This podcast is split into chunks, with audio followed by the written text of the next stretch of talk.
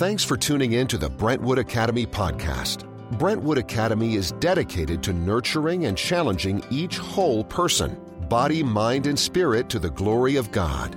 Through this podcast, it's our hope to provide an enjoyable experience, to hear interesting stories, listen to chapel talks, and discover profiles on members of the BA community.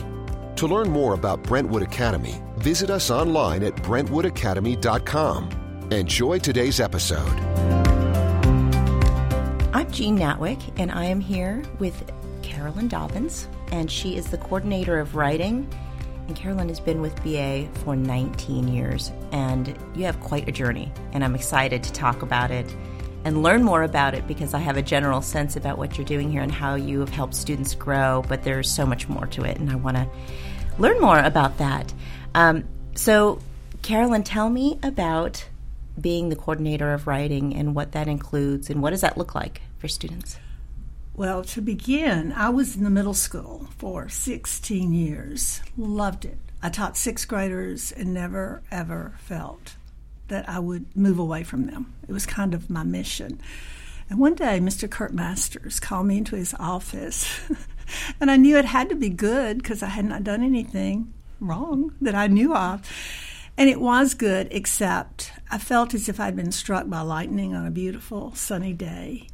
He said, I want you to move to the upper school and help students who are struggling with reading and writing and all the things that they need to improve in to be successful in college. I didn't process that very well. All I could hear was move. And when I finally just let go and said, Mr. Masters has called me to the upper school and I must answer. I did that. I said that facetiously, but I knew truly that he knew something I didn't know, and I'm not even sure he knew what he knew. But he knew that God had put me in a position to move on for a reason. And during the last three years, I've seen the reason in the lives of these high school students. It has been glorious.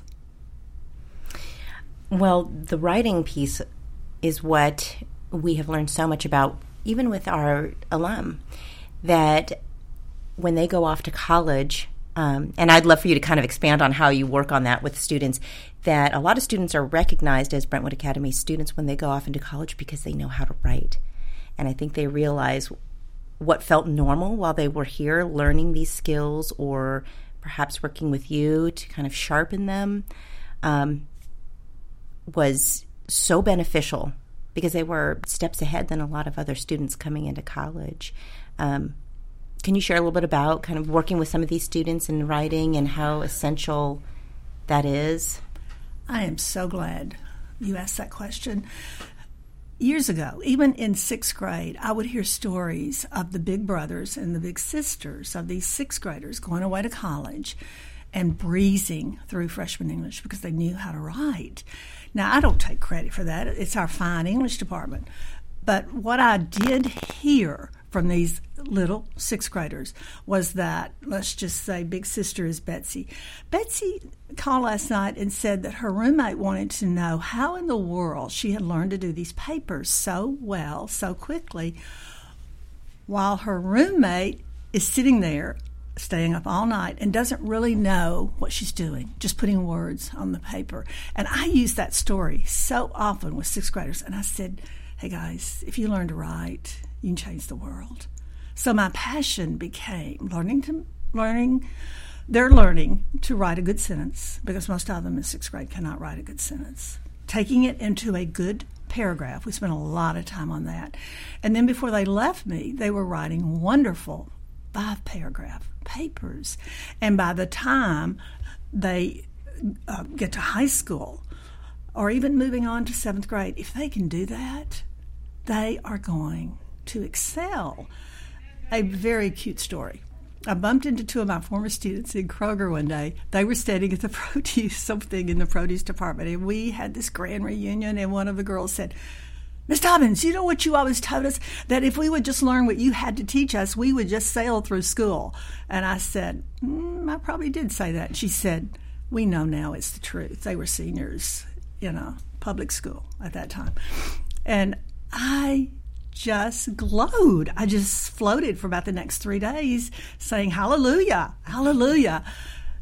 So, what I do is concentrate on good sentences. When I get to the upper school and I find a student, and this is quite often, who cannot write a good sentence, it's because he can't read it very well. So I will say, Stop, stop, buddy, stop, stop, stop. read what you just wrote. Students do not want to read what they just wrote. They want to put it away and forget it and turn it in and get credit, get the check mark or whatever. They just want to get through it. When I finally get them to read what they wrote, so often they will say, This doesn't make any sense. And I'll say, That's why you can't stand writing, because what you're writing doesn't mean anything to you. That which you care about, you're going to improve. And it has been my great joy to watch some of these students. Now, some of them I've worked with for three years go from fumbling around with words to having control of their own words. They care. So that's the big thing. And because of the reading writing connection, I have to bring reading into it. And I am so passionate about reading. That is so simple. That is just my joy. I will say, well, let me read this to you. As long as it doesn't make any sense, just let me read it to you. And with the right kind of hearing and the right kind of presentation, they'll say, I understand. That is that is so gratifying for me. So it's almost as if you're having them or teaching them to look at things through a different lens because the writing is intimidating. You know, I have kids, mm-hmm. and I know from one in particular that the writing has been a struggle. He did not go here, but he so he didn't have that extra guidance to look at it from a different view. Um, so it was exactly what you just said, just putting something on paper and became very stressful. And I think that's the case for a lot of kids because if you don't, if you don't have these kind of um, fundamentals on how to actually write, it could be very, very stressful. And then when you have to write five paragraphs, it's even more stressful. So and I have discovered that every student deserves a teacher somewhere along the way who writes a note on that student's paper that says, Oh, here's just an example. I can see this boy right now. He's a freshman in college. In sixth grade, he cared nothing about anything having to do with school. And one day he wrote the most wonderful little piece. It was about a book called Lily's Crossing. I was thrilled. So I wrote on his paper, Your writing shows such promise. And his mother told me the next day that he got in the car and he said, Mom, what does this mean? My writing shows promise. she said, Who wrote that? He said, Miss Dobbins. And she said, It shows that she believes you can write. He told me in his junior year, he graduated last year. He told me in his junior year that that moment was a turning point for him. So every time I would see him in the hall, I would say to him, You show great promise. And I was not disappointed as he grew. Wow. So it's the, it was showing him, teaching him, but also the encouragement. Yeah. So it was my words back to him, letting him know, here's how I respond to your writing. That's wonderful. and it, that's a game changer you know? It was for him. That's wonderful. Well, I love um, I love how you've connected with students beyond writing because there's a clear connection with students and you. And I think it's your it is your love for writing and your love for teaching that shows so clearly. Um, but I'm going to move into another area of your life because that I, I, personally find very very inspiring, and um, because you were diagnosed with cancer in 2012. 2012. 2012. And so that became game changers is an enormous game changer. But I think many people, including myself, are so, I think, uh, not just amazed, but I um, am inspired because you show up for work. And it's as if it's like the best day ever always a smile on your face.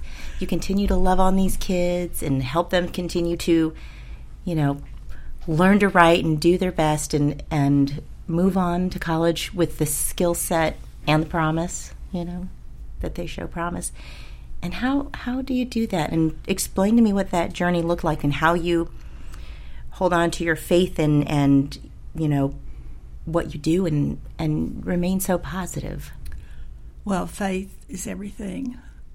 I remember the day when an oncologist said to me, I didn't know him well. I had just been sent there by my family physician who was pretty sure that I had cancer. And I didn't believe it. I just thought I had a virus or something. And this was a day at Vanderbilt. And he looked across to me and said, You are very healthy. That was really good news with cancer.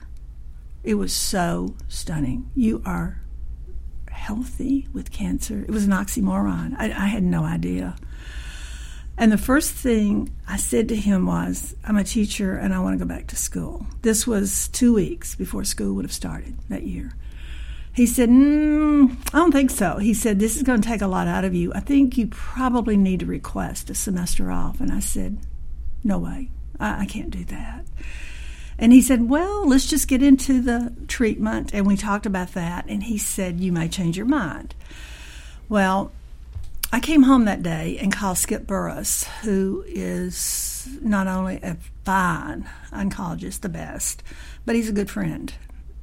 And I told him what this doctor had said. He said, Get in here, get in here now. And I was teaching summer school right before school started. I was getting sixth graders ready, fifth rising sixth graders ready for the sixth grade. And as soon as I could leave school that day, I headed to Sarah Cannon, and he was there. And he said, Yes, he had seen all the scans and everything by this time. And he said, Yeah, we're going to have to treat this, and uh, we got to start now. I said, Skip, I've got to teach. I've got to go back to teach. And he said, Go. He said, I know you. And he said, If you figure out this is too much, then I know that school. And he said, I think they would give you some time off. I said, I want time off. He said, Well, you know, there'll be days when you can't be at school. I said, Those will be few and far between. I had no idea what I was getting into. The chemo was, it's, eh, it's horrible. It's you cannot know how horrible that experience is until you go through it. I've never met, and I've met lots of people now through all my years of fighting cancer who um, have experienced chemo, and for all of them, it's it's a dreadful, dreadful story. I came to school every day I could. Uh, Curt Masters was incredibly supportive. He is the one that said to me one day, "You come when you can, and you leave when you have to. And I just felt free. I felt okay. I'll push as hard as I can, but when I hit that wall, and you do hit wall, you do hit many walls when you're on chemo. I've got to go. And there were days when I couldn't make it through the day, but I was here almost every day. On days of treatment, I could not come. I tried that. That was ridiculous. I made it through that year, and obviously, it was not easy. But I will never forget those students and how they pulled for me. And on the days I could be here, they were incredibly loving and supportive. And on the days I could not be here, they understood. And we got, I told them that we got through that year together. Came through with a wonderful report after I'd been through all the chemo and during the before the last treatment, I begged to quit. I didn't think my body could take anymore, and I was just so weak and so sick. And um, Dr. Burris encouraged me to press on. He said, "I think we need to complete the program." And he, I didn't realize at the time, he wanted to do that to ensure that the cancer would never come back. He never spoke those words, but I knew that I needed to go through all the treatments and not quit and it was only because of him and his encouragement and trusting him so completely and trusting in the Lord because I felt, well, I've been through the worst. I can't, can't get any worse, can it, Lord? That I endured that last treatment, got it was just so awful. I went through uh, Thanksgiving and Christmas. Most people, I can talk about it now because I can look back on it, but I was just very, very sick. I, I don't remember any of that. My goal was it's called coming in on a wing and a prayer, waking up every day. I understand the prayer part. I tell you, I um, I came back to school in January and slowly began to get my strength back. Although he told me it's going to take you some months, I thought I'd come back in January and just be the old me. And uh-uh. no, it took. Um, he told me it would take at least until April to begin to feel like myself again. It took a little bit longer than that. After that, it never occurred to me. After he told me his, the way he told me was so cute. He called and said, "Carolyn, your final report. Mm, it's good. He said, mm, no, I'll tell you what it is. He said, you get an A plus. And again, all I could hear wow. was an A plus. He knew I would know what that meant. And I just felt free and I thought, thank you, Lord. We got through this and now it's I can be the kind of teacher I was before. It never, ever occurred to me that I would have cancer again. Ever. I mean, I didn't worry about it. I know friends who've had cancer and they worry about it all the time. I didn't worry about it. It was never a thought. I thought I've served my time in the valley of cancer. I'm not going there again. And then in 2015, I got the same report. I knew, I knew because now I could, I could uh, feel all those symptoms my body was telling me, um, you have cancer. I refused to believe it. Skip, my doctor, confirmed it. And I said, What do we do now? And he said, I'm going to put you in a clinical trial. But he said, You'll have to be away from school even more. And I said, No. no, I won't. I said, It can't be any worse than what I've been through before. The first six months were awful. They were awful. I until my body began to figure some things out, I think here I am over two years later. Looking back, I realized how naive I was because I told him I'm an overachiever because he had said it's going to take at least two years in this program for us to find out if this is going to work for you. I said, I'm an overachiever. I plan to knock this out in about nine months. Foolish me. It's been two years and three months, and I'm still in the clinical trial. So the cancer is still there And here you remain with these kids as supportive and positive and I mean, more than I see on an average person. I wake up on the wrong side of the bed and I don't feel like I have the energy that you have.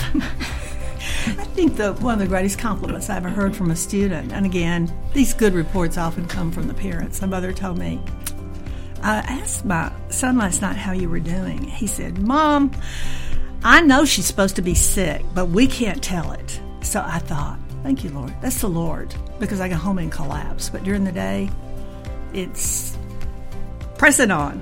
Thank you for taking the time to talk with me this morning and share your story. Thank you. I've loved this.